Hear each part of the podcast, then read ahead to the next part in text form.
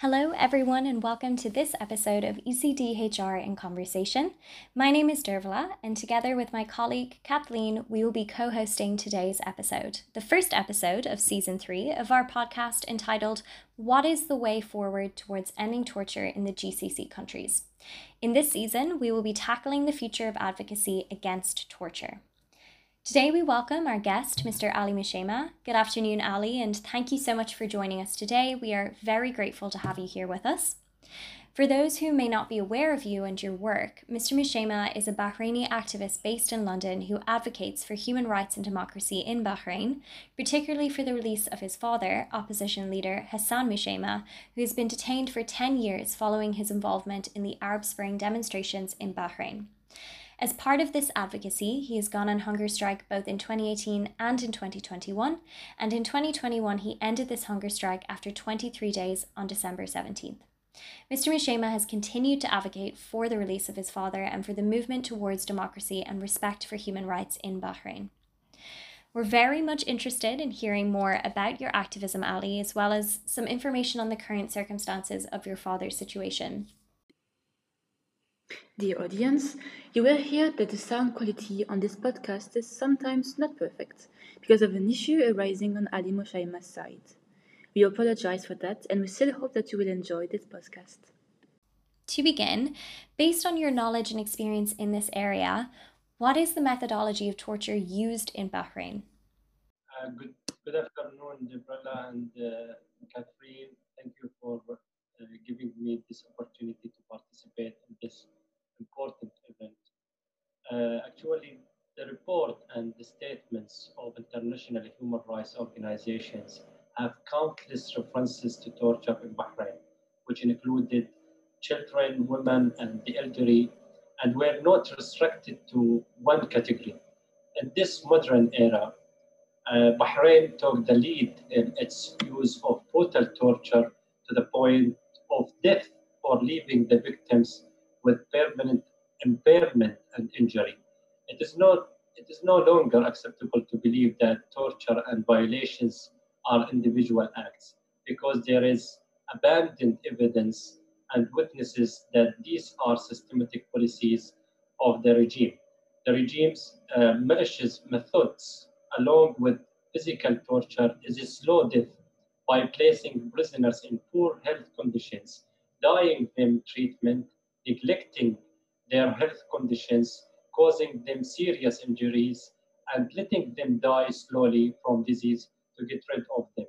Besides, here is some examples. Besides Ali Saqar, Karim Fakhrawi, Hassan Jasim, Zakaria al-Ashiri, and others who died under cross, uh, gruesome physical torture in prison, there are many political prisoners who died in prison as a result of medical negligence, such as my cousin Muhammad Mushabi, who died as a result of complication of his illness and poor conditions during his imprisonment. The martyr Muhammad Sahwan had bird-shot fragments in his head and remained untreated for years. And the martyr Hussein Barakat was pleading to be saved from coronavirus complications while the prison did not care for his conditions. Other prisoners died shortly after their release when they uh, reached a point where they were unable to get treatment anymore, like Sayyid Kadhim al-Sahlawi, who was a handsome young man in full health. He left prison blind and with a brain tumor, and he eventually died. There is also Martyr Ali Qambar, who had a lung cancer and was left untreated for more than Um, a year and a half. He was released after the cancer had spread all over his body. His torture continued through his prevention from receiving medication from King Hamad Hospital in Bahrain. About two months ago, the young Ahmed Jabbar was released wearing an iron brace on his head due to the severity of his pulmonary tuberculosis while he was pleading for treatment inside the prison, and now he has entered a difficult treatment journey. Ahmed Jabir would inform us about the prisoner's difficult situations when they would need urgent and direct action to save them. A while later, prisoner uh, Hassan Buti expressed that he was being slowly killed. He also had tuberculosis as a result of neglect. Despite his poor conditions and infectious disease, he was placed with healthy prisoners. When the prisoners demanded his treatment, they were ridiculed by a police a policeman who sarcastically said, "Let him die." Along with Dr. Abdul Singace, who is dying on his continued strike uh, protesting against ill treatment and the confiscation of his research, or my father Hassan Shamer, who has been isolated for almost a year uh, in a health center without tra- treatment. I can talk you uh, talk to you for hours about cases that confirm that physical torture or torture through denial of treatment and ill treatment are systematic policies against opposition in Bahrain. And what motivates the Bahraini authorities to commit this torture?